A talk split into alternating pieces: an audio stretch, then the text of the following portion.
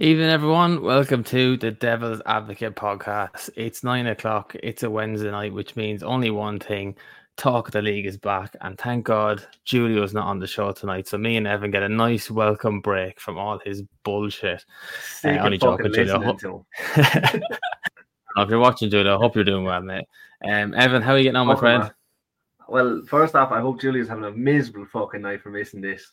Look, I'm glad he, I'm glad he's missing it because there's, it's going to be a juicy one. It's going to be a juicy one. Yeah, no, I'm, I'm, I'm A1 now. I won't lie. I'm hectic with work, like hectic with work, but sure, we're pushing through, getting through it now. Not too bad. That's Nash, that's it. That's all you can do. Push through. That's Keane is in do, tonight in place of Julio. It's great to see you again, Keane. How are you getting on, my friend? Oh, lads, it's fucking great to be back. I haven't been on and fuck. I haven't been on this show since it's since it's been back. And the uh, Messiah uh, has returned, the chosen yeah. one. chosen one, yeah. No, as Mourinho would said in this return press conference, Chelsea he's the happy one. Um, that's that's me right now. I'm the happy one. Um, if if I speak, I am big trouble. Oh, big trouble. Big big trouble. But uh, yeah, look, no, it's great to be back. Um, think it's been a long time coming to talk. I've been on Talk the League even when Greg was hosting it two years ago. I was I was only on it once, I think. I think I hosted. Greg. This was a better better version. Fuck uh, uh, Evan has it out for Greg tonight, but look, yeah, it's good to be back. it actually it's actually gonna be a good thing to like, not talk about Man United, even though we're doing quite well at the minute. But it, it's good to kind of um talk about other clubs and you know obviously not have my head wrecked about, about all the 101 things that are that's going on in my own club. Yeah, it's it's it's a nice break, and you picked a good show to come on because it, this is going to be a taste one. Evan has been looking forward to this one all the way, all day, and his hey, top Premier League positions. And and uh, oh, look, our friend is in the comments there, eloquent as always. Even Julio, oh, hope you keep him well. Bastard. they are. Have to keep the flag flying high from after. Uh, good to see in the comments, Julio. Good to see in the comments. But look, lads, we'll, we'll start off with a bit of Premier League current chat and uh, the the curious case of Calvin Phillips, um, the very good friend of the Stretford end there a few weeks ago, getting getting all sorts of abuse when he was playing for West Ham. Um, Evan, will come to you first on this one. What what do you make of Calvin Phillips? Because he, he's gone from being one of the most desired number sixes in the Premier League with Leeds United and his career has just taken an absolute nosedive since he went to Man City. Is he proof that the grass isn't all as greener and these moves to the big clubs aren't always the right thing? Uh, being honest, I think it was more what every young player is going for now is chasing the moolah, chasing the big bucks, CER big bucks. And it's a case of Pep just has so much depth with that United squad that it's he's able to afford to keep starters on the bench. Like, do you know what I mean? It, it, it's madness. That's the, the I think that's what's really catching him. I don't think it's his decline in ability. I think it, no. it's more of the the depth of the squad that City have is what's keeping them on the bench, and the talent that's on that whole squad in general is is what's holding them back. That he's unfortunately out of all that squad just on that bottom tier. And it, it's just the way it goes. Like he just has to just has to face facts. Like that's how it is. Um, so that squad is just too good, and to try burst onto that squad ahead of Rodri, who's not only doing immense, but he's he's knocking in goals as well this season as well. Yeah. As well, like and Pep is not going to give that up for Phillips. Like it's it's I can't see it happening. Like maybe in a no shitty shitty match. Like I'm sure they're they've United still left to play again, but like other than that, I can't see I can't see Pep swapping over unless Rodri gets injured. Like, but do you think he was a bit naive there, thinking he could come in and just display someone like Rodri who had proven his pedigree in winning trophies, and he was just coming from somewhere like Leeds, like who had been a mid-table club and then got relegated. Was he a bit naive thinking he was going to come in, or do you think he actually does have the ability to overtake someone like Rodri. Like he is, he is a young talent. Like he is, in fairness. Like um, like I think we're going to discuss it further on with with um Southgate's uh Southgate's choices there, but like it's not crazy to have goals and ambitions. Like to wanting to burst through that team and like anyone on that Leeds team, if City comes knocking, they're going to take it like without a doubt. Yeah. They're going to take. Comment So in it's- there section. like, What do you do? City come Well, knocking your league. It's a fair point. Exactly. There you go. Great minds think alike. But any, Do you know any- what though? Do you know with the Phillips deal from Leeds to City? Do you know Manchester City came in on the back of Man United preparing a bid? So they were Yeah. doing it to make sure United wouldn't get him. Even though, to be fair, you probably like at the time it was debatable would, whether he would have started ahead of Scott McTominay or not at well, time. that that's what I literally I was about to say. Would you Yeah. would you start Phillips instead of McTominay? But you wouldn't start ahead of Casemiro or Mainoo, no. Well, No. I wouldn't start McTominay's ahead of basically McTominay striker either now, now. like. McTominay's Exactly. basically That's number 10 that's like the now, thing. or striker, whatever you want to call it. Like, so he's an attacking It's- defensive it- midfield. Yeah. Interesting comment here. I was like, I was Hard really man. just thinking this today about Matheus Nunes. I'd actually forgotten he'd even signed for Man City. I just seen his name on one of the squad squad the squad sheet for last night's game against Brentford, and he was on the subs bench. I'd actually forgotten he'd even made the move to City. Is like it's it's an example of another kind of I don't know, City kind of flexing financial muscle on a player that they did it did it really need? money talks, they like, and they've security in money, so they do. Like they're going to Yeah. stack that bench. So no matter who gets injured, who's out for how many weeks, that they have backup. They have backup in strength, and that's essentially what Pep is. He wants to guaranteed by. Hate saying it, but buying buying the league. Um, Reese says in the comment, Phillips just doesn't fit that side. Keane, do you agree with that? That Phillips was never really a Pep, typical Pep sign that he could actually ever fit into that kind of style of play and that squad style of play and that setup. No, because I don't agree with that at all. I think he, Calvin Phillips could have sat in this number six role and picked up the ball from deep, and obviously though kept safe possession and Joe helped obviously play into the likes of De Bruyne and Bernardo Silva in more advanced positions. I do think he can do that. He can. He's so he's good. He's very smart in intercepting the ball, and you know obviously, you know screening the midfield. But obviously, Rodri's world class. He's the best midfielder in the league behind Kevin De Bruyne, in my opinion. Um, But the thing, the thing is, right? I think Phillips is on the same class of Pep buying players as of Grealish and Kyle Walker. He fits into that category of it's. It's not like it. It won't. It wouldn't work. It, it obviously will work. 'cause look at Kyle Walker; he's there with years. Grealish is kind of touch and go, all right, but he still fits into that squad, like. So there's no reason why Phillips couldn't fit into that number six role, like Ian was saying. And There's no reason why he couldn't through. fit in. There's no reason why he couldn't fit in, but like when you have Rodri there, and also if you look at last season when Phillips had a few injuries, Cancelo, Joe, before Cancelo left, Cancelo was inverting from right back into midfield as well.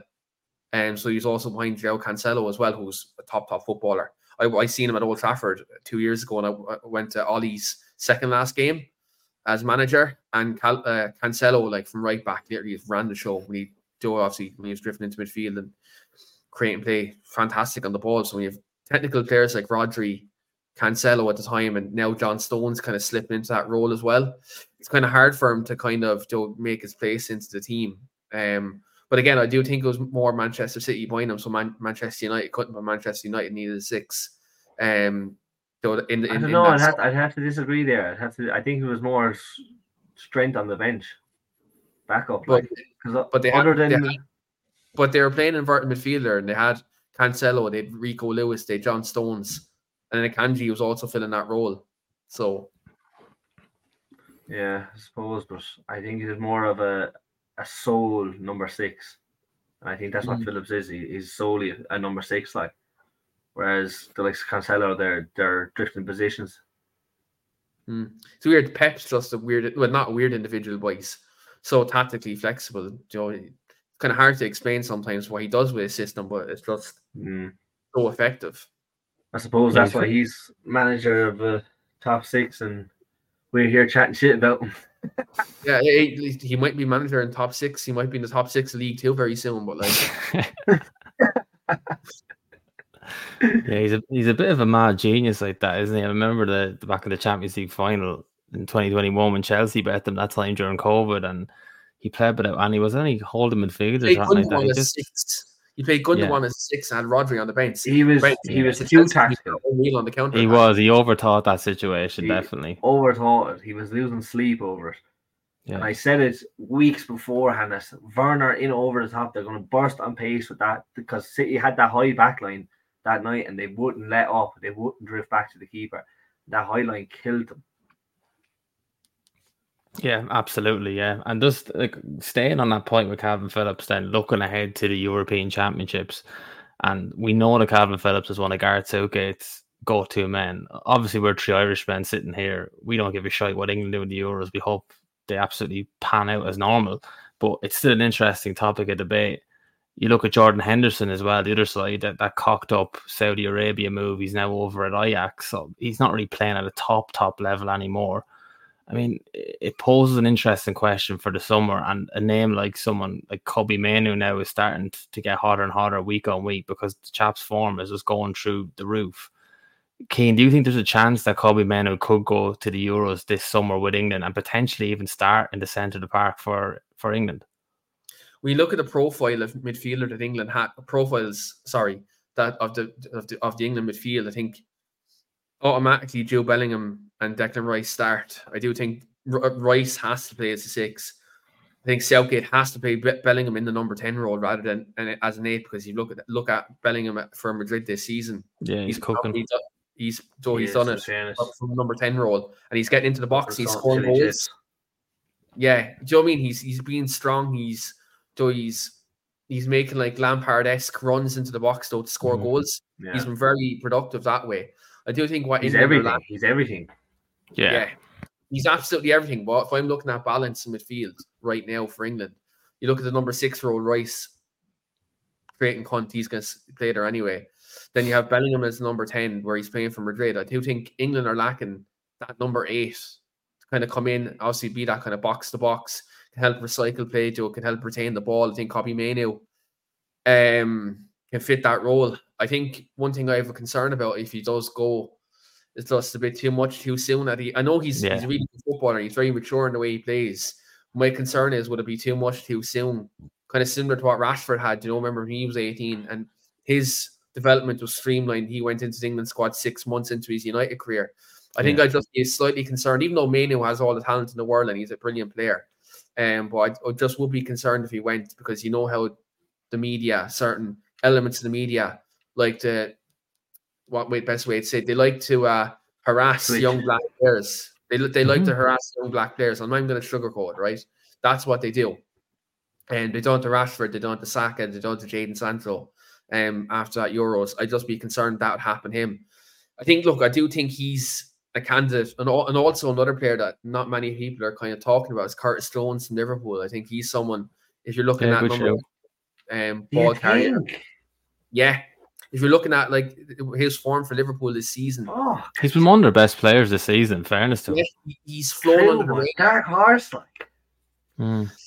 He's flown under radar. I think, like if you look at his ball carrying, his ability to kind of drive Liverpool forward in midfield, I do think again, similarly to Co- Kobbie Mainoo, though he's talented, he's he's a goal scorer. But the thing midfielder. is, the thing is, right? The common denominator between all this is is Southgate, and we've known from past experience, Southgate doesn't learn. He doesn't. He no. Mhm. He's no tactical gene in his body. Like he doesn't learn from past experience. Is the problem?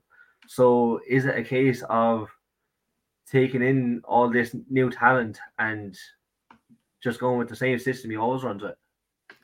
but even if he plays that, England just getting shat on.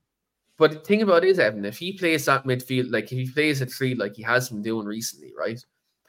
The thing about this. Calvin Phillips' legs won't be there because he has played fuck all football in two years. Jordan Henderson has played has basically been on the golf course in Saudi Arabia for six months, and now he's playing in the Eredivisie, where the pace of that league is crap. It's useless. Mhm. So if, if really, if this is probably going to be his last tournament, he has to look at this in a way and he has to take a risk because if he doesn't, if he goes with the old tried and trusted, it, it's going to be a case where England are going to be. It's going to get to the, the bigger games like your Croatia's, your France's, your Portugal's, your Spain's, where England are going to need to retain the ball. They're going to have to be in a position where they can be competitive in midfield against these technical teams. And if he doesn't pick a Curtis Jones or to uh, Kobbie Mainoo or even I'm gonna say it, and people might crucify me here. But even players like Ross Barkley who can retain the ball, you know, players like that? oh that who God. you You're know are, back the years, kid. No, but these are players who can know, help retain the ball. They can you they can be playmakers. They can be sixes. They can be eights. They can be tens. The one the, the, thing that's really fucked England over in the last two tournaments, the semi final and the final, is the ability to you manage a game in midfield. The ability to you know slow it down. You know, I remember when England were playing Italy in Euros, and they brought on Jordan Henderson, and they had to, before they brought on Henderson, they had a grip in the game. They were dominating the game. They brought on Henderson. They could not retain possession. He was booting it into the stands, and it, it allowed Italy back into the game. You look at the game against France, same thing. I like him. He plays Mason Mount. Mason Mount won the penalty, but Mason Mount was not helped retaining the ball. Do you know what I mean? I think England need that. Yeah. Back Henderson Henderson likes to think that he's he's someone that he's not. And thinks he's Yeah. this tactical fucking ball player, which he's not. No, he hasn't a clue. I, ca- I can see it from a from an England fan's point of view. Is it looks frustrating. It Hmm. does. It looks very frustrating. But the talent is there. Like Oh, you want to look at who's in Chelsea. Like you have Palmer, you have fucking Gallagher. Like, like the talent is, is there to to for England to go on and win trophies. Like I just can't understand how through all these years that England can't pull a fucking a, a winning team together. Like and the talent It's- is just immense. It's So like it the golden generation years ago. Remember when England had Gerrard, Lampard, and Scholes, and Sven Goran Eriksson couldn't play all of them in the system. The common Yeah. denominator is they didn't have Michael Carrick sitting in the middle. If Carrick was sitting in the six, Gerrard and Lampard, or Gerrard and Scholes, or Lampard and Scholes, they could have played as eights, but they played 4 4 2. Yeah. Do you know what I Yeah. mean? System killed them. it's it's it's it's the it, it's the thing where I think Southgate needs like he has the six in Rice. He needs to play Bellingham in his like best position further forward. He can play Yeah. Bellingham as an eight, but the problem is you play Bellingham as an eight, you're losing kind of his best traits at the moment, which is his Goal goal scoring. ability, arriving into the box. Oh yeah. You're missing that.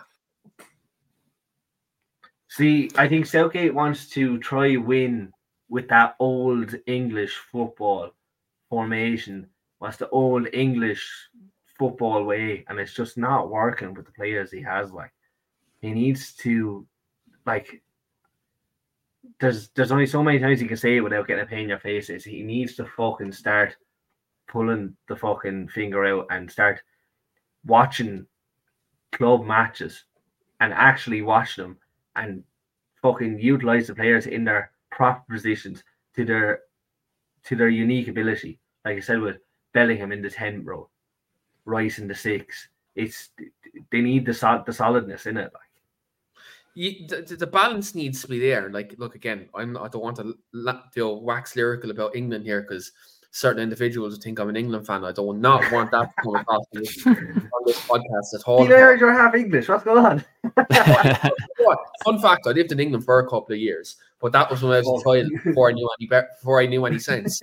Um, but like, I do think England have a, a, a pool of players right now where I do think they could win the next two tournaments. I do think they could win Euros and the World Cup back to back if they if they were serious. You know, if they had, let's say, I'm not even lying. If you had Jose Mourinho as England's manager right now, England would win the Euro, Ooh. European Championships, right? Jose Mourinho would win. He's a tournament manager. He'd win it. If England had Graham Potter right now, they would win fuck all. Right? Sweet, Mhm. nada. But it, it, goes, it actually reminds me of, of a fact that I see on Twitter. I don't know, don't quote me exactly on it, but when was the last time an English manager won the Premier League? Never. Never, no English manager won the Premier League. There you go. There you go. Hmm. Sir Alex what is I Scottish. just goes to Like Sir show. Alex was Yes. Scottish. Do you know what I mean? Like It's madness. he was like Sir Alex was the last British manager to, to win the Premier League, but Sir Alex was an anomaly. Like Sir Alex managed Aberdeen and beat Real Madrid in the European final. Like that's how great that Mm. man was. Mm. We'll come on to that topic in a in a little bit. Um, when we're talking about Premier League all time greats. Um, That's gonna we'll Uh, fucking- we'll it along to um to the situation with Vincent Kompany at Burnley, and it's a bit of a strange one because they haven't thrown a punch all season. They've looked like they're going to get relegated from the first game against Man City at home in Turf Moor. They've won one game all season, which was a 1 0 win over Sheffield United, which are another relegation fodder team. But madly enough, there's been absolutely no pressure on Vincent Kompany, no call for his head. Doesn't seem to be any immediate plans to sack him in order to survive at all costs in the Premier League. Evan, what have you made of that situation? Do you think Burnley are playing the long game with this, where they're happy maybe to get relegated this year, take the money yeah. from the parachute payments, build properly, and in two years' time, make a real go in the Premier League and become that Premier League mainstay again?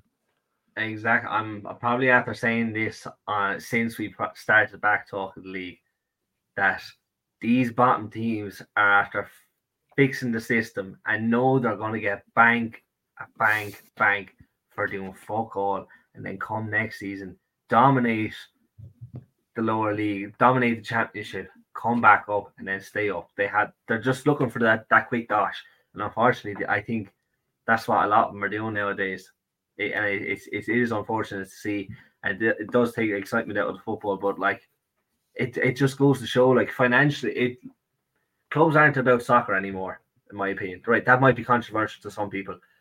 Come from my head if you want, but look at our club. I fucking agree with you. Well, there you go. There you go. Clubs are, are, are just a, an absolute money money scheme now, right? Which is whatever. They're not about the, the passion of the game or the, the, the actual ball playing on the pitch. It's all about revenue, money coming in, money going out. And the case of with Burnley, they know they're going to get big bucks to do fuck all. So, like, why not just ride out the rest of the season? Hold on to the manager instead of paying him off fucking millions to to just try get in the new lad and try keep fans happy. Like fans, fans are already lost. Burnley fans are already down and out. So just wait for next season, play out, play out the rest of the season, get big bucks, dominate championship, buy decent players, come back up, and just stay on par, stay above relegation from there on. Like, and if times get tough, just repeat the cycle. You know, and it's unfortunate that's it's shit the way you look at it, but if, if you can show me evidence that I'm wrong, fair enough. Yeah, but they've become a bit of a yo-yo club, haven't they? They've kind of been up and down, up yeah. and down, up and down. A little bit like Fulham over the past few years, and Wolves. Financially, it just makes sense, like to stay yeah. relevant, to stay alive. It just makes sense to just go down, get yeah. that big buck. You talk about spending. I, I want to bring up a couple of just the money they spent last summer because you can talk about getting them getting parachute payments, but the fact they've only three league wins this season um, and you look at the outlay they've had compared to like Luton Town, let's say, and Everton. Um, they got I can't pronounce this fellow from Basel, but they got Zeki Amdouni, I think that's how you pronounce it. 18 million pounds for a promoted club. James Trafford from Man City, 17.3 million. Aaron that's Ramsey. Yeah, look, this I'm saying for promote club. Like you have Aaron Ramsey, 16.45 million. You have Jordan Beyer, 15 million. Sander Berge, 13 million, 13.9. So you may as well round it up to 14 million. Um, Wilson, I can't pronounce his second name, sorry, um, but 12 million. And then Dara O'Shea, fucking Irish man, 8 million. Um, you're definitely up about 80, 80 million there, like. Yeah. You, are not far off 80 million, like. That's what I'm saying. You're you're talking nearly, if you add, do all the quick maths there, right? You're talking nearly north to 80 to 100 million they've spent as a promoted side. And that's and that's not to say when you look at the loan transfers they've got, they got Fofana from Chelsea, who's been decent the last couple of weeks, to be fair. Um, you know, Phil Weghorst got sent out on loan. You look at they, they've they've they've got a few free transfers like Nathan Redmond, who's do have decent wages as well. So they have spent, and I do think the thing one thing I'd say about Vincent Kompany, I think he's massively underachieved this season because if you like if you take into context what people were saying about Burnley at the start of the season compared to now, me included. I had them staying up. I had them finishing about 4th, 15th, 14th mm. um, this season. But considering it was because of the outlay they had last summer and because the football Vincent Kompany was playing in the championship where they're playing front foot football and they spent nearly 100 million on top of what they, what they're already after spending the season before um, in the championship. So, like when I look at that and I look at how the way Burnley are playing, whereas like tactically during games, Vincent Kompany is not adaptable. He's still even when they're getting battered in the games, he's still trying to play that same type of way. And it kind of reminds me of remember Blackpool a few like good few years ago when they're in the Premier League. Yeah, Back Oh, in back years now, kid. Yeah, like 2010, 2010, 11, yeah. 2010 Yeah. 11 season where they tried to play front foot, foot football. And some weeks it was entertaining to watch, but more often than not, um, you know, more often than not, they got battered. And like, I, I do think Kompany needs to be like, well, I think they're fucking, they're fucked anyway. They're relegated now. But, But, the thing Hmm. is, right, right, do you think they're spending money for the championship? Do you think they're spending for next season? Is the thing. It, it comes back it's to my not point. spend that- 100 million to play in the championship. Oh, well, it it seems like that they're holding out for the championship. They're j- waiting for next season ball. Like The owners don't just- seem desperate to stay in the Premier yeah. League. They just don't I think care. they, Like they've given up because they're getting battered every week. You, like, you don't spend 100 million before you get promoted. And then with the expectation that with, with a manager like Vincent Kompany, was a big name, you don't spend 100 million.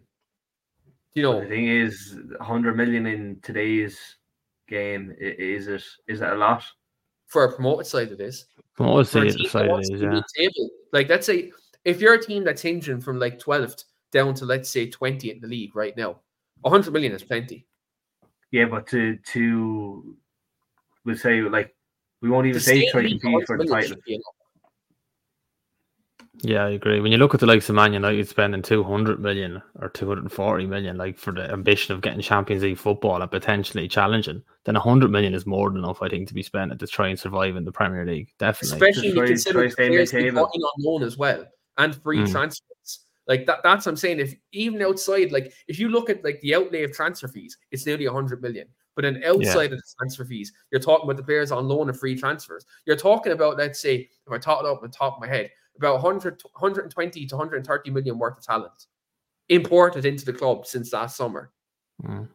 And some of them players like James Trafford, who was one of the highly one of the highly as you know, young goalkeepers coming through, was it the World Cup or Euros he won in the summer?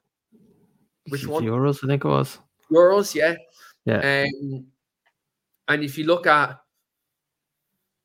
when, when- when you look at like Luton Town spending fuck all, getting Ogbene for like what two, three million, Mm. and he's been very effective. Um, Ross Barkley on a free, um, you know, like you look at that outlay.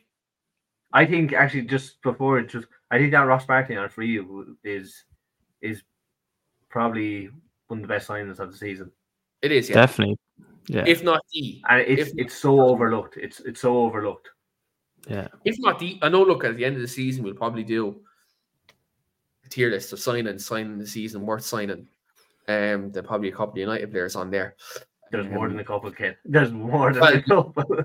Yeah, like if you look at signings this summer, to, like last summer, I do think Ross Barkley is definitely up there for like bargain. for sure. I didn't say Mm. Jonny Evans on a free to Man United as well. It, it looks. That's up there. I, I went mad about that transfer, but if you look at that now for a free lot of transfer, people did. Yeah. Yeah. and like look again, the show shows don't it? One you- you- like you know, don't judge a book by its cover sometimes. That's true. That's true. Yeah, yeah, the Burnley one, it's a strange one. I think there's a bit of a system there. And like Evan said, we kind of discussed it a few weeks ago, myself and him and Julio, about that kind of exploitation that some clubs are using them parachute payments. And it, it's probably not so much the clubs that should be blamed, it's the system that's there to be exploited. Maybe we need to look at using that money a little bit better in the lower Honestly, leagues, do you think- spreading it out. Do you think I you think mentioned should- parachute payments? You mentioned parachute payments. Do you Mm, think Burnley only break even when they get them, considering their outlay there? They'd only potentially even- so. Yeah, potentially so. Yeah. Yeah, but then just to dominate championship next season, like Why the fuck would you back pay up. 100 million to dominate championship though? You could do that with about 40. yeah, but it's still it's still just a guarantee. It's just that benchmark or war- do you know what I mean? Just to to guarantee that going up, like But if they were there's a going lot to do more that, there's a lot more money gonna than to go up and go down. but this is this is my thinking on it. If you want to dominate championship, why the fuck do they sack Sean Dyche then?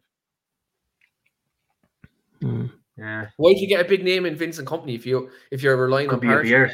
the championship. Like, do you know what I mean? Could I think I think they got be a beard. promoted. I think I think they got promoted ahead of schedule. I think they were planning for long term under Kompany. I think last Yeah. season went a bit better than what they expected because they absolutely blew that league away last year. And if you remember that that summer before when they got relegated, they got decimated. They lost literally the spine of their team. Nearly everyone left. I had them tipped to get relegated to League One, but they just absolutely came out of nowhere. Played unbelievable football in the championship, which you don't normally see. And they got promoted easily. I, thi- I I- think they were ahead of I schedule. think, I think you'd see football be restored if you take away that parachute money and make teams actually fight to stay up. I think we'll say what I think clubs in 15, 16th, 15th, 14th. Is that am I right in saying that? Or is it 17, 16, and 15? I think they should 16. get the yeah, I think they should get the money. And that would fight make clubs fight to stay up. Hmm. That's that's where it gets interesting. I think that's where clubs need to it'll it'll show better quality football, more dog in, in the fight in the more, games. it's more incentive, isn't it? Like, Exactly. Give them a reason to stay up. Don't give them a reason to drop down, you know, that kind of way. Yeah, I agree. Yeah. Yeah, it means you're going to have more variety in terms of the teams that are getting promoted from the championship as well, rather than looking at the same teams coming up every second season, which is getting a bit boring for the league. and It'll affect the brand long term anyway.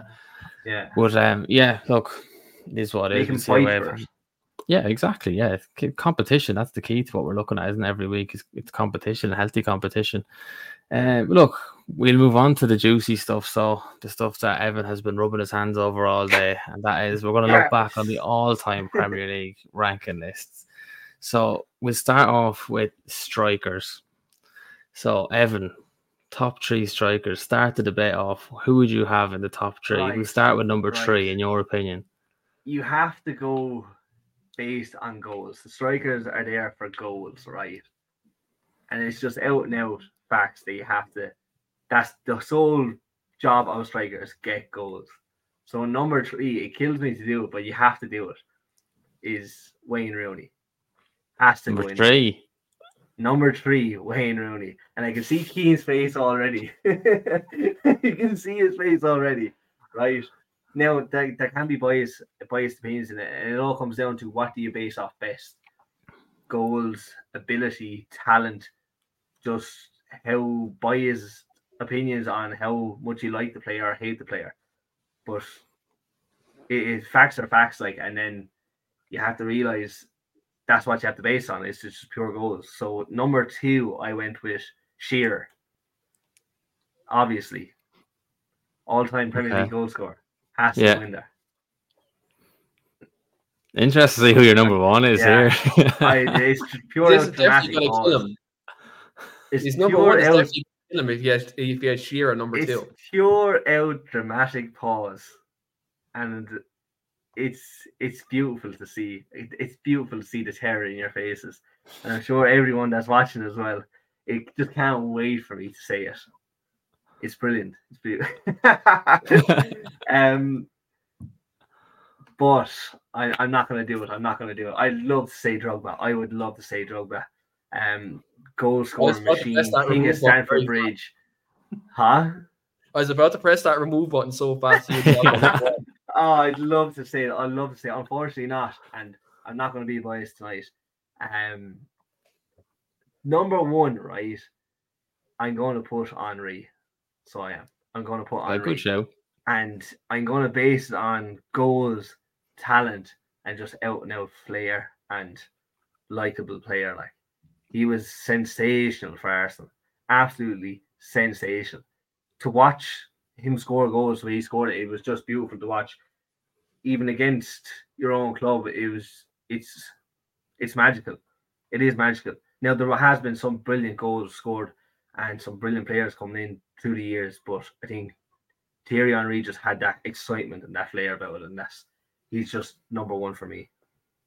Interesting call. Keane, where do you stand? Um, number Just three. actually a- an honorable mention, just an honorable mention before we say it. don't don't don't don't do honorable mention. Don't do honorable mention. Aguero. yet. Ag- No. Oh, you A- bastard! He's my number three. You absolute wanker. He's my number three. You right. Skip what Evan said there. Um, Sergio Aguero is my number three. Balotelli! Um, Sergio Aguero is my number three. Um, obviously he has 184 goals in the Premier League in a short space of time. Yeah. Um, absolute demon. If you want to talk about um goal scoring, overall impact, like he as much as Man City are cheating bastards, he was very integral in that first Premier League title win. Um, and over the years, just popping up for Man City in um in them games. Like we're we're basing off goals. I'm basing off goals and overall impact.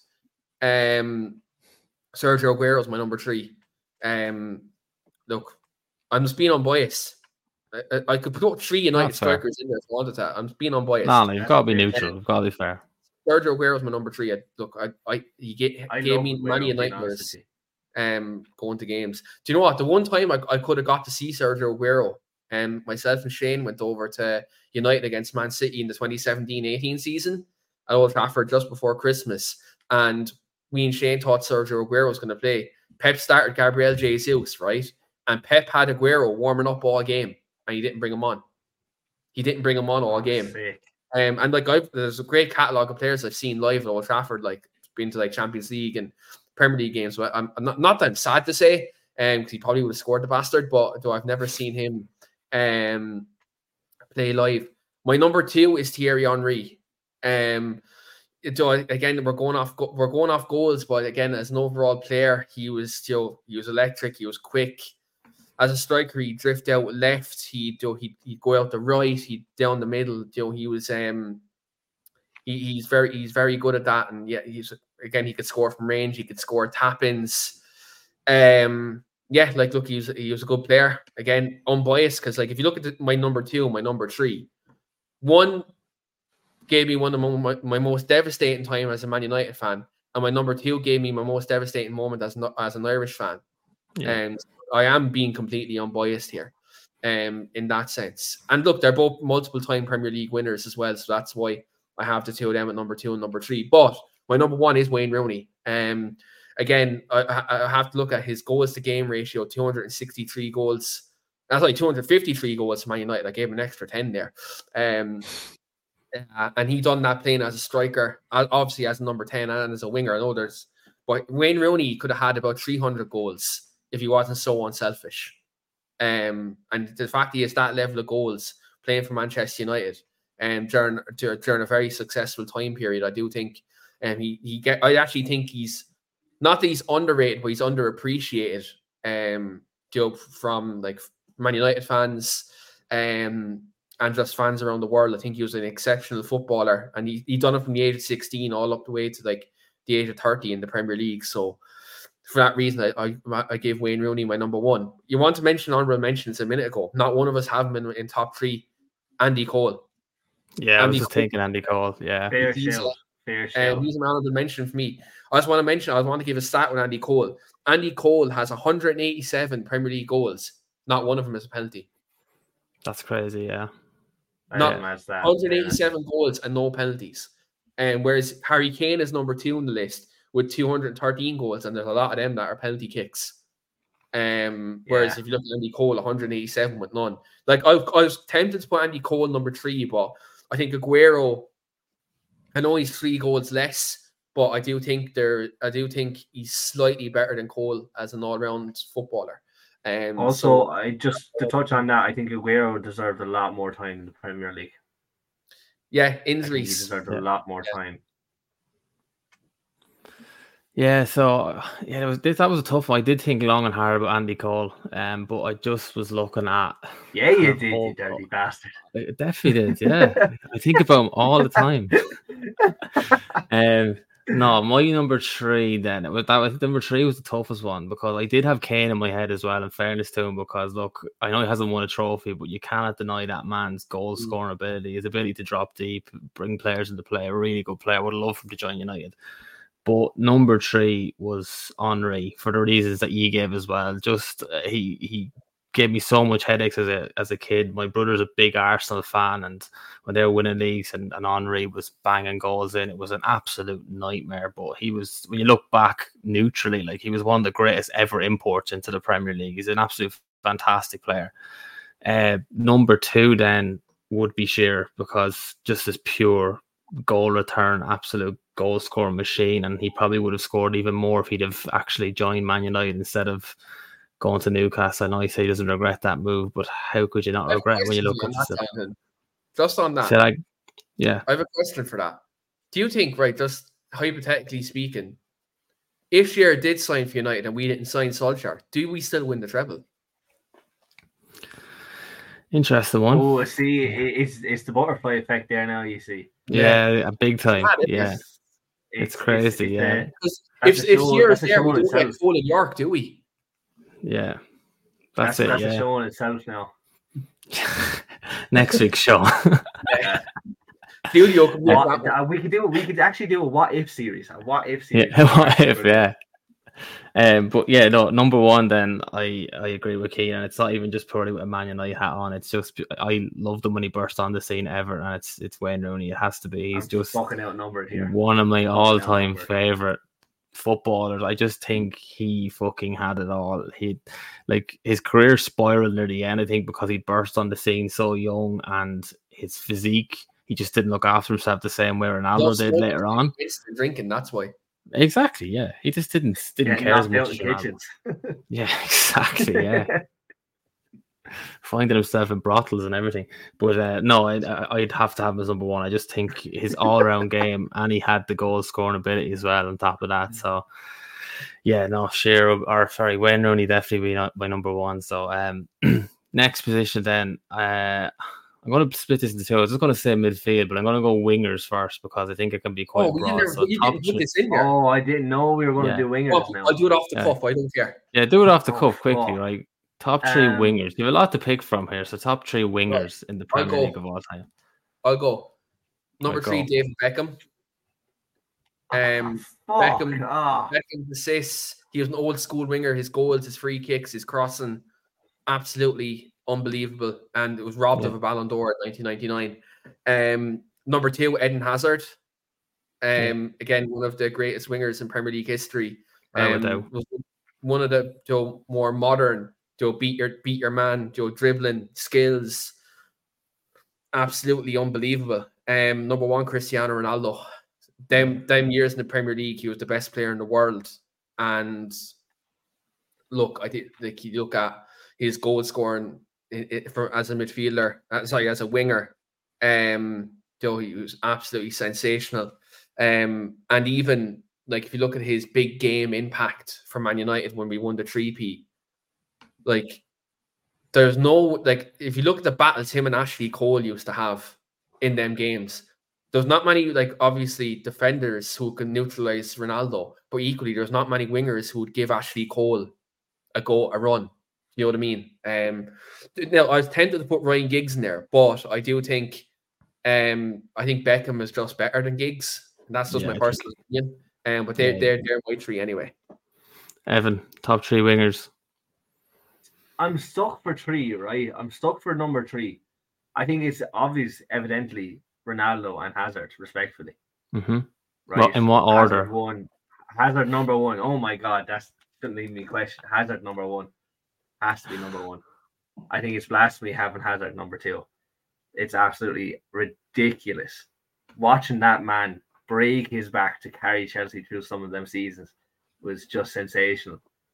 Ronaldo, there's there's not a question there. Like, Yeah. the only man that, that rivals him is is Hazard. Like, he's number one. Number three is where I'm stuck, and it comes into play for me modern football and modern players. And I think, as much as nostalgia loves to get me, it's it's hard to rule out Salah because there's so True, much actually, yeah. with all this, all that debate on on Twitter between Salah, prime Salah, That and one prime Premier Hazard. League in nine years is amazing, isn't it? No, hold on. We're not going off titles here. We're going off ability and talent. If we're going off trophies, What about whole body of but work though? Like, it, it- like if you put everything into a nutshell, talent, time served, you know, goals, assists, and obviously goals and assists will help go- Salah. goals and assists are there. You have longevity as well. Salah is still here. Like Salah is serving his time, mm. so He you can't is. take that away from him. Like hi- history is history. I understand that, like, and longevity, nostalgia, trophies, goals, assists, they all come into play. But you do have to take into account that modern day football, and Salah Oh, is, is is as much as I hate Liverpool with passion. Mhm. Salah is sensational. He is, and I think. Do you know what? Fuck it. I'm gonna say it live here. I think Becks is overrated. I think Becks Oh, is Jesus overrated. Christ. Where's that kick I, out? I don't give a shit. Becks is That's That's an overrated, and I know horrible opinion, but I know. Reese Reese is going to come from my head, and everyone's going to come from my head. Becks is overrated. Fuck the lie. Fuck United. Fuck Becks. Um, Um, it is a shame how he was treated in the Premier League. Um, but I think Salah Salah slips a third for me. Simple as. I think you, you I have can to accept Salah one third. I can absolutely 100% accept Salah as a third because like he's has a very um, you know, good record and he, like to be fair, like look, he's done well to fucking come back after the way he was treated at Chelsea. To be fair, um, but to say Beckham's overrated, I think that's what, what? I think that's what I think that's one of the most outrageous statements Oh. ever that David Beckham was overrated. I think that's Yeah. outrageous. oh, look at me, I can bend the ball. Ooh. Someone hits. someone hits. He's probably he's probably the best crosser of a football in the Premier League's history, without a shadow of a doubt. That man's It's him of then crossing, Alexander Arnold. So two like if yeah, without a doubt. them two their are, like, ability to, Beckham number to- one, Trent number two. Yeah, without a Yeah, shadow but of you a can't say someone's best for just solely on their ability to cross the ball. It wasn't that though. What's- His free what's- what's kicks, his job, though? The score and assist, and he done both. Yeah. yeah. I don't know. I just think That's Salah's literally what a there for winger's me. job is. Hold on, Evan. You're mentioning But that look, now. you have to, you have to have a bit of controversy. You have to have a bit of controversy. I know, I know, but I know, and this way. this way it's a debate. But like you're saying, um, do like all he done was cross the ball. He also scored from open play. He also scored from free kicks. He also scored from the fucking halfway fucking line. Had the fucking audacity to fucking slide at. I was waiting for it. I was waiting for it to come up. No, but do you know what I mean? Like he's done all these different things. He's a complete footballer. He's not like if you if you really want to break down overall player, he's a better out and out footballer than Mo Salah. Mo Salah's just a goal scorer, whereas David Beckham is a more complete footballer. It's fair. He, he does suit that that that winger position better, but Like We'll do a show. We'll do a show on that one as well. We'll do a show on that one as well. football's evolved because now a right winger now is an inside forward, whereas back in the day it was a winger was expected to do everything. Whereas you're if you're playing in the four three three and you're playing on the right now, it's about cutting in and scoring. that is fair. You know, whereas David Beckham, like if you look at Dave, I, I don't want to be nostalgic here. I fucking hate it 'cause United are shit now. But like, you know, David Beckham, David Beckham used to run up and down the wing. He, he'd do his defensive work. He'd get the ball. He'd switch it to Giggsy, or do you know he he fucking played Rooney. Well, he wasn't playing Rooney. He played with fucking Dw- Dwight Yorke and Andy Cole. He'd pump it through to them or pump it through to Solskjaer. Um, like he he was a complete footballer. I actually think if you look at like an all-time Man United eleven, he gets in. He gets in. Mhm. I think he get, gets in ahead of Ryan Giggs. And like I think so. He will get into my did eleven. I put it on the podcast a couple of weeks ago. I'd love. To, I'd actually. I'd love to ask him the question. Mhm. Who's this? I was just saying, like there, I was like, we we Giggsy's brother on the podcast a couple of weeks ago. I'd love to ask him who he actually thinks is like a better complete all out now footballer. Joe, was it Giggs or was it Beckham?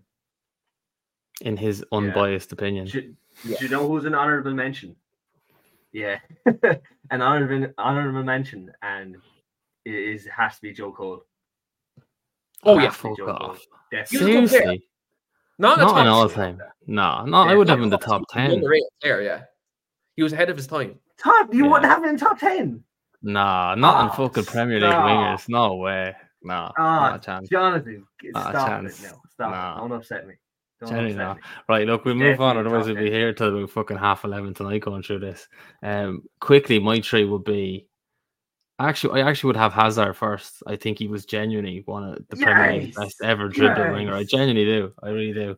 Yeah. And also, I think Ronaldo, his best years when he got when he hit that like peak of being world class, he started to become more central and more kind of up top with Rooney kind of on the left. So I do actually think he was more of a, of a striker in the end.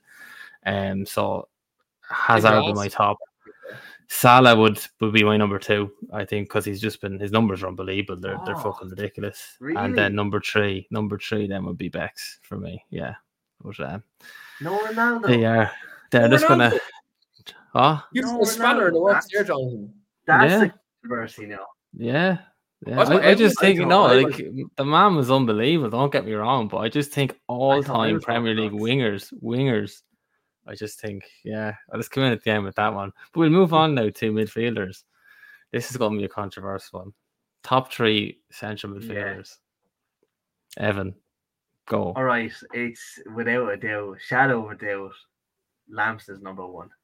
Without a shadow of a doubt, I will fucking die on any hill. Lampard is the best Premier League midfielder, and I don't care what you want to say. He is solely. He's just fucking amazing. Chelsea man, I am being biased now here as well, but the man just couldn't stop scoring goals for a fucking midfielder. It's just amazing. Number Mhm. two, as much as I hate to say it, is Stevie G. That leadership talent was just sensational. You have to put him up there. See, this is this is the thing about this. When you talk about midfielders, it always comes down to the three with, with Lamps, Steven Gerrard, and, and Scholes. It always comes down to them three, right? So there's there's no way you can't put Steven Gerrard in there. Now my issue is the, the third spot, right? Mm-hmm. That's it. That's it. And I don't think Scholes fits in there. I Oh, don't Jesus think Christ. Scholes fits in there. Evan, Oh, you're on fire. doesn't, man. He doesn't. that's a mortal Scholes sin. doesn't- He doesn't do it for me. He doesn't do it for me. He just doesn't. He did it for us for 20 fucking years. I years. don't care who he done it for. He just doesn't do it for me. And I Right, like grand. it's Yeah. it's hard. It's hard not to do it, right? So who's your number three then? So my number three is Cesc Fabregas, right? And now there's a million and one players they put in there. You have fucking Makelele, literally position named after him. So you do. You have Yaya Toure, an absolute fucking animal of a man Mhm. in that midfield role. But just there's comes back to the Thierry Henry talk. Just something magic about watching him play every week. It was just sensational to see the passes he'd give, the balls he used to play. Oh my god, when he used to link up with, with Costa, even. Oh, the, the, the two were just dynamic. Everyone feared Chelsea when them two linked up. And it was just beautiful, beautiful, beautiful football. Are you to see him basing are you basing Cesc Fabregas as your number three based off his time with Chelsea? No, just uh, with his time with Arsenal as well. But I'm just saying, I'm just pinpointing his time with Chelsea was Oh. just beautiful to watch. So it was. Porto So, scored. Who? Porto won it up against Arsenal. Lovely. Oh fuck! That's a very that's a very tough tough time for me now to see Arsenal, and I hope William is fucking kicking himself. But anyway, yeah. Yeah. Back to the point. my top three. My my one Keane, you top. lamps number two Stevie G and number three Cesc. Kane, far away. Fabregas is in my top five. He's in top five, top six. He's not my top three. Um, I'll go from third to first. Um, third, I'm going Roy Keane. Um, Mhm. that isn't name bias. He was the complete midfielder. He could score, he could assist, he could track back, he could break up play. He done everything. And you talked about leader, Evan. This man was the reason why Man United won a treble more or less in '99. Um, that that performance against Juve in that semi-final, he, sing- he got suspended, but single-handedly dragged United to a Champions League final and played through injury as well. Um, and his body of work when he went to league titles um, as well. Um, Roy Keane's number three. Number two for me is Kevin De Bruyne. Fair. Um, That's in terms of fair show. Um, in terms of body of work in the Premier League, his longevity, his consistency, um, his ability to pass the ball, create chances, score goals. And again, I think a lot of this work might end up being tainted if City get found guilty. But right now, whilst they're not been found guilty, you have to tip your hat to him. I do think hmm um, for, for the amount of years he's done it. Um, Even if guilty, I, I still th- still think he can't take away with his his ability. you can't take away what he's done, but he's not going to have any league titles by the end of it, like though that type of way. But like, look, tomato, Yeah. tomato. That's a minute. Tomato, tomato. Another show, another show, another show. Yeah. Um, but like in terms of his body of work, uh, I can't look past him on the leagues he's won and with City and how he's done it and in the seasons where City have won like 98 points, 100 points, 99 points. Um, he's been the center of that, and he's been like the. If you look at the way Pep's moved players on, there's one player who's a constant in this Manchester City team, and um, it, it's Kevin De Bruyne. Now, now the, the only thing I'd tear Kevin De Bruyne down with is his. In some cup finals, he like, i.e., some Champions League finals, he's gone uh, missing. He's got injured. In some of the big games, he's got injured. That's the only thing I'd tear him with. But other than that, um, he's my um, he's my number two. Number one is the person who you didn't have number three. It's Paul Scholes. Um, like Paul Scholes done it for over 20 years in the Man United midfield. The best passer the Premier League has ever seen. Scored a ridiculous amount of goals, screamers all over the shop. And Scholes like came out of retirement, uh, went into retirement a Premier League winner, came out of retirement with a pair of 50 quid boots on and won another Premier League. So I don't give a fuck what anybody says. You, you can have all these you, you, can, you can have all these Twitter hipsters and you can have all these people who, who say Lampard is the best midfielder or Gerrard's the best midfielder when we look at what they were doing at, the, at them specific ages, Paul Scholes came out of retirement and then went came back out of retirement, won a midfield, won a Premier League. Yeah, I don't know what else to say. Like I think I think he's undisputedly number one. Um, now some people might say Cesc Fabregas. I look, he's a brilliant midfielder. What he done at Arsenal was great. Um, you know, brilliant. You have players like Oh, Yaya Toure, I, I, yeah. I, wanted to put him in my top three and in, in, place He's a fucking animal. Yaya Toure is so overlooked. I had to look at longevity and I had to look yeah. at those certain things and I had to look like how what I want to see in my midfielder. I I like there's no way I couldn't put Roy Keane not in number three, especially when he's like mm-hmm. when you deep it, he's the greatest captain in Premier League history. Yeah. But not only that, he's you know he was the complete he was the complete package. I think injuries kind of fucked him over towards the end of his career. Um, and yeah, look, I'll give Steven Gerrard his flowers. He single handedly carried Liverpool during some very troubling times. But just the, the one thing I'd say to you about Steven Gerrard is yes, he carried Liverpool some through some moments. He he, he won games on individual basis. Looking around times, maybe he'd give away a ball. Looking around, like if you, the biggest example is Steven Gerrard for me. The reason why I won't put him in my top three. When Liverpool won the Champions League in 2005, Gerrard was playing midfield when they were 3 0 down, and he was a rack. He was a rack, giving away the ball. He couldn't cope with um, AC Milan's midfield. Rafa Benitez moved him to right back because he was getting torn, torn to shreds in the Champions League final. Yeah, he did go on to score the header that got 3 1. But in that big game, he had to change his setup because Gerrard wasn't disciplined enough as a midfield there against um do a big side. Mm-hmm. So that you reason, can't, but but you can't base off one one game. I'm not basing off one game. But Gerrard also bottled the league for Liverpool in 2014, so it's not a fucking hope I'm putting him in the top four. Top 3 mm-hmm. Like that was probably one of the best moments ever. He's single. I know it's probably one of the best moments of Premier League against against a Chelsea B team. A B yeah, team. it was. Yeah. Well, he's single-handedly lost. Chelsea B team. Think about think deep it though. Deep it for a second. You look at the Chelsea game. Single-handedly lost the league for Liverpool in that game, but also secondly the Crystal Palace game when they drew three all. The game after that, he was also integral in them dropping points in that game as well. So equally, like if you look at the like the the cups in the cups for Liverpool, he was great. In the league for Liverpool, he was great. But just being great is good, but great is not good enough in this case. Yeah. Stevie me. Anyway, my top three really quickly because we have to move on two more positions. Uh, number three, Roy Keane, similar to Keane. Right, I just couldn't leave him out just for his absolute overall ability and influence on the club. Number two, Frank Lampard for sure. Without a doubt, you couldn't leave him out of the top three. His ability to score goals, and he was just some man. His timing to arrive in the box was second to none. He was absolutely phenomenal goal scorer midfielder, and statistically the best goal scorer midfielder in Premier League history. And then number one, then for me is Scholesy as well. I couldn't think of anyone ahead of him. Um, honestly, just couldn't. So that was an easy I choice for me. Sure. Yeah, there we are. Yeah, there we are. We know you picked ahead of him. Um, right, we go with defenders then. Not not just defenders in general. Top three defend, not fullbacks, not centre backs specifically. Top three, just defenders in Premier League history. You now hold on now, hold on. You're, I'm going to go first. defenders now. We're saying. Well, this, they played in the on, back go four. First, though. Go on, go first. Play in the back four.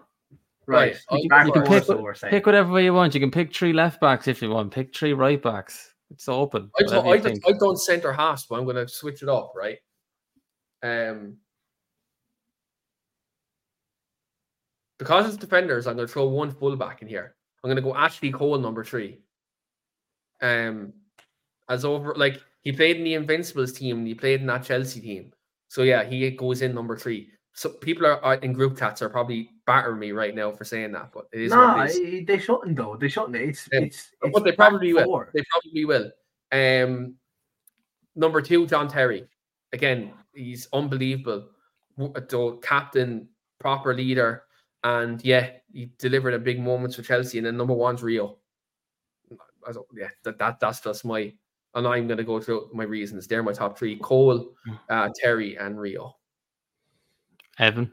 Yeah, look, it's it's it's it. I don't think it's a, there's a debate there. Once you said defenders, it, it opened up to left and right back, and my, my the only I only have one difference with Keane is Rio and Terry switch for me. That's my Fair only enough. only difference. I, I don't think he, anyone that moves off of that, eh, I think they're just fooling themselves. There is arguments there, but apart from that, what's that? You, you get someone's going to try to throw Virgil van Dijk in there. I just, Uh, He's, no, in, he's, in, he's, in, he's in a Christ, no. conversation, but like the, I think Rio and Terry are levels. he's in the top ten conversation. He's yeah, not top, in top 10, three. Yeah, yeah, yeah, yeah. And I think Yeah, everyone's in agreement that. It comes down to a case of when you're solely looking at defenders in general, you have to have Cole in there, left back. Like if you're talking of centre backs in general, then it's it's a more open discussion. But I think them three are, are solidified. I'll give you three centre halves. What my I'll give you what my actual top three was, right? Um, because I, I didn't know fullbacks were actually um in this. My my top three were Jaap Stam, and John Terry, and Rio Ferdinand. They're my top. They were my three defenders. Mine were this. Mine was Tony Adams, third, and then Rio and Terry. My three, even though we've included full backs, I just focus on centre backs and I would go Rio third, Terry second, and Vidic top. Oh yeah, Oh, I just- no, I Vidic, couldn't Vidic was an honourable mention. Vidic was an honourable Two mention. two time player of the season, like a centre back. A centre back. I just you think he was better than Jaap See, I just don't think Adams. Stam Stam didn't play in the Premier League long enough for me. Like he was unreal. He's only United's Well, what greatest about Tony Adams though? Nah, not in the top three for me. De- definitely, What? definitely top six, seven, but de- no, not higher This than is that. a He Chelsea just- man arguing Tony Adams. yeah. Oh, Tony Adams was a brick wall of a man, like, but no, that's not in terms of. But let's just say, let's back. just say you're including fullbacks. Those cold Oh, I, I definitely, if if if I was going a bit looser, I would w- would have included Ashley Cole. I think he's one of the best fullbacks in Premier League history, without a shadow of a doubt. What he, I he transformed. Quickly. Let's give three fullbacks quickly. Fuck it, right? I'll give my three fullbacks. Go on, fire away. Ashley Cole number one, Denis Irwin Yeah. number two, Kyle Walker number three. That's that's exactly Gary Neville fourth. just- yeah. Gary Neville has to be fourth though. I don't know. I would just the oh, only thing Oh, I I- differ I with you don't know. is I'd swap I'd swap Walker and Neville. That's the only difference I have with you there. But other than that, I'd agree with you there on full No, I I I'd, I'd keep Walker. I would keep that exact same list, yeah. But I wouldn't have Gary at four. You'd have him at twenty four, would you? No, no, no. I, I'd have my fifth. I I'd have my fifth. You have Ivanovic. Ivanovic had a Gary Neville. Yeah, you fucking to, serious? has What are you Ivanovic. smoking? Has to be. No, I- I didn't- has do you have weed in them Lost Marys? puffing that early. Also cheesy. Right, goalkeepers. Go. Keane I want start. to with go. No, Keane start. Go ahead. Right, go on, Keane. Um, in number three, Peter Schmeichel. Yeah, I, Um, I, I just agree. When if I have my, I, I'll tell you. Like that's I have Um, Schmeichel in three. Peter Schmeichel number three. I absolutely can't stand the man. Um, I'm going to be completely honest. Anyone who knows me long enough knows I can't stand the man. He calls Man United we after playing for Manchester City. You lost that right the minute you signed for City. So, Mhm. um, yeah, you can't call us we. But yeah, you were unbelievable for us. Um, but you're not our best ever goalkeeper. Um, in number two, I've Edwin van der Sar. Yeah, perfect. Um, and then And, we know and who's number one. Yeah, um, Edwin van der Sar. Taibbi. Uh, yes, I'm asking about Taibbi number one. Uh, no, but like, look, he kept the clean sheet. Sorry? record. The British clean sheet record. Um, again, he was good, but I think that clean sheet record, similar to how David De Gea won the Golden Glove, was down to Rio and Vidic at the back. Um, how he kept that clean sheet record. And then number one, yeah, Petr Cech. Um, Yeah, I look at Chelsea. Beautiful. I look how Chelsea conceded the 15 goals that season. He was a fucking monster um, in the net. Crazy. And Mhm. Yeah, he, he- he was very good for Chelsea down the years. I think that skull injury, Stephen Hunt lived down the road from Clonmel um, and Carrick and knees Petr Cech into the head, um, which probably probably shortened his career a bit. Um, yeah, look, I Well, it think- affected his judgment because he moved to fucking Arsenal after that. yeah, He went to only he only went to Arsenal to retire. That's what all Chelsea players do. They just go to Arsenal um, to yeah, they're, they're, they're my three. I think um, Schmeichel, Van der Sar, and um, Cech. Cech. Yeah, um, Yeah, I, I actually, I, I 100% agree in that order. Yeah. That's my top three. Like, I that- give that's one probably the first. Can I give an honorable mention to David De Gea You can, you can. I'll back that. I'll back it. for, I have for his defended five year David De Gea. in 2013 and 2018. Unbelievable. He's I one of the best shot David De Gea. stoppers in the Premier League history, in fairness to him. Up until Yeah. last season, he was a Yeah. really good shot stopper. Like, We won't fairness. talk about last season because I'll end up getting PTSD. Man won the Golden Glove. You have to talk about it. Yeah. Have to Put it in there. Oh yeah. Wh- wh- Andre Onana is second. in- Uh, yeah, queer. Andre Onana is second for the Golden Glove right now. Come on, come on. Yeah, Jesus Christ, yeah. Evan, I assume you agree with that ranking there, don't you? Yeah, no, hundred percent. I think that's the first. I knew uh, before before Monday came. I knew that's what we'd agree on. Before we talked about top trees of of anything, I knew hundred percent we we'd agree on on the keepers. I think anything else is is, is blasphemy, is madness. So Mhm. for sure, Cech number one, Van der Sar. I, de- I there is an argument between the two of them. There, it's it's very close for number one. It is close, yeah. It is. Yeah, I think Cech but, just shades um, it, definitely. Reese mentions in the comments David Seaman's an honorable mention. Yeah, David James definitely not though. Fair. Seaman, think yeah, it's- James, no. Not a hope. Um, I'd Um, actually give Top tens, top tens, top there- tens. there's Yeah. there's one honorable mention we didn't mention, not the comments. Joe either. Hart. No, Joe Hart. Alisson Becker. I was going to say, yeah, Alisson Becker's a good show. Right, finally then, Yeah. great top three Premier League managers of all time. Okay, this this should be quick. This should be quick. Yeah, I think I think this is This should unanimous be number one. done and dusted.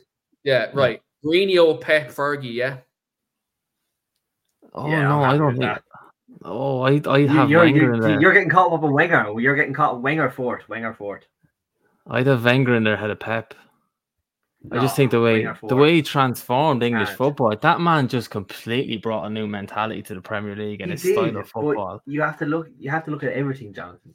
Yeah, Yeah, I, I am, and he was a, he was a glorious looking man as well. Like, What about the fairness, ten years he didn't win at though?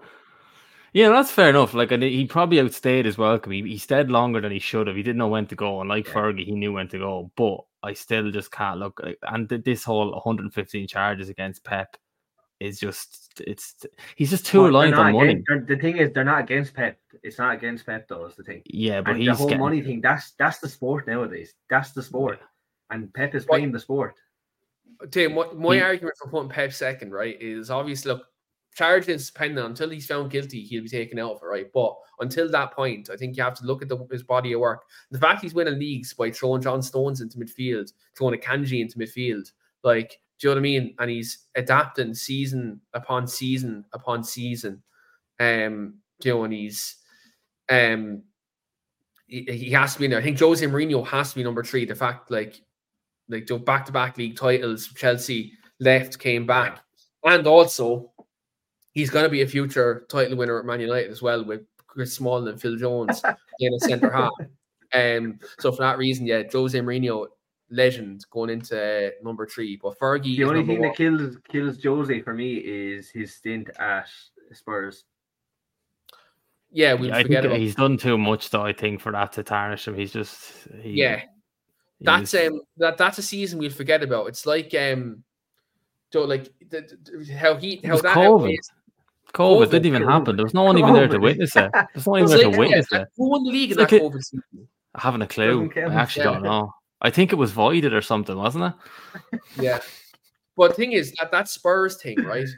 It, I Wenger staying nine years without trophy outweighs Mourinho's one bad season at Spurs. Do you know? I think that Yeah. that that's worse. I think that's why Jose is number three. I think Wenger's fourth. Wenger's fourth. Four, and then hundred percent sure. I think Top- Tommy top- T does get an honorable mention as well. That's that. Klopp is fifth. Ancelotti as well is probably sixth. Ancelotti's Yeah. definitely up there. What Yeah. about Claudio Ranieri and his mighty Leicester team in 2016? No, That's one, mighty. one, the one mighty season does not does not shout for for top ten. Yeah, we just agree Fergie's number one. We don't have to explain. Yeah, Don't no, to. there's no there's no There's explanation no point. there. There's no point. But Tommy Yeah. T does get a shout out. Tommy T definitely gets a shout out. That's In your head, he does definitely. gets no, hold on there, hold on. 18 months. Look what he done in 18 months. Look You what he's can't- done in the last 18 months. No, stop it, stop it. You can't, you can't, you can't deny what he's done for Chelsea. You can't. He, I know, he- look, he like, won a he's not- Champions League in fairness. What? He's not up there in the top three or top five, but he, he's he gets an hon- honorable mention, hundred percent. He's, he's not top ten either. He's he's top 15 for sure. Maybe I- top I'll 15, agree that he's not- top 10. He's not top 10. He's not top 10. Beautiful. But to say, that- but to say he's top 15 for the amount of time he's been there is a fair juice. Like, Evan, you're just going to have to wait for next week until Julio comes No. back I have and to you wait can for rekindle. I'll tell you now, Yeah, you're I'm, going to sit- I'm rekindle. here in my head and I'm thinking of managers. I don't I don't even think Thomas Tuchel is top 15, you know. Nah, you're crazy. No, you're crazy. You're crazy. End it here. End it here quick. And End here, it here yeah, quick. yeah. We're Quick, going to yeah. have to leave it there. Yeah. Look, gents, it's been a pleasure. Evan, thanks so much. Keane, thanks for popping on tonight. Pleasure to see you again, my friend, after so long. Uh, Yeah. lads, thanks so much. We had loads of comments in the description or in the comments box there tonight. It was really good. Loads of lads getting involved, loads of people watching. Uh, if you haven't already subscribed to the channel, like, comment, it just really helps with the algorithm on YouTube so we get more views and everything like that. But look, guys, it's been a pleasure as always. Thank you so much. And look, we'll see you again soon.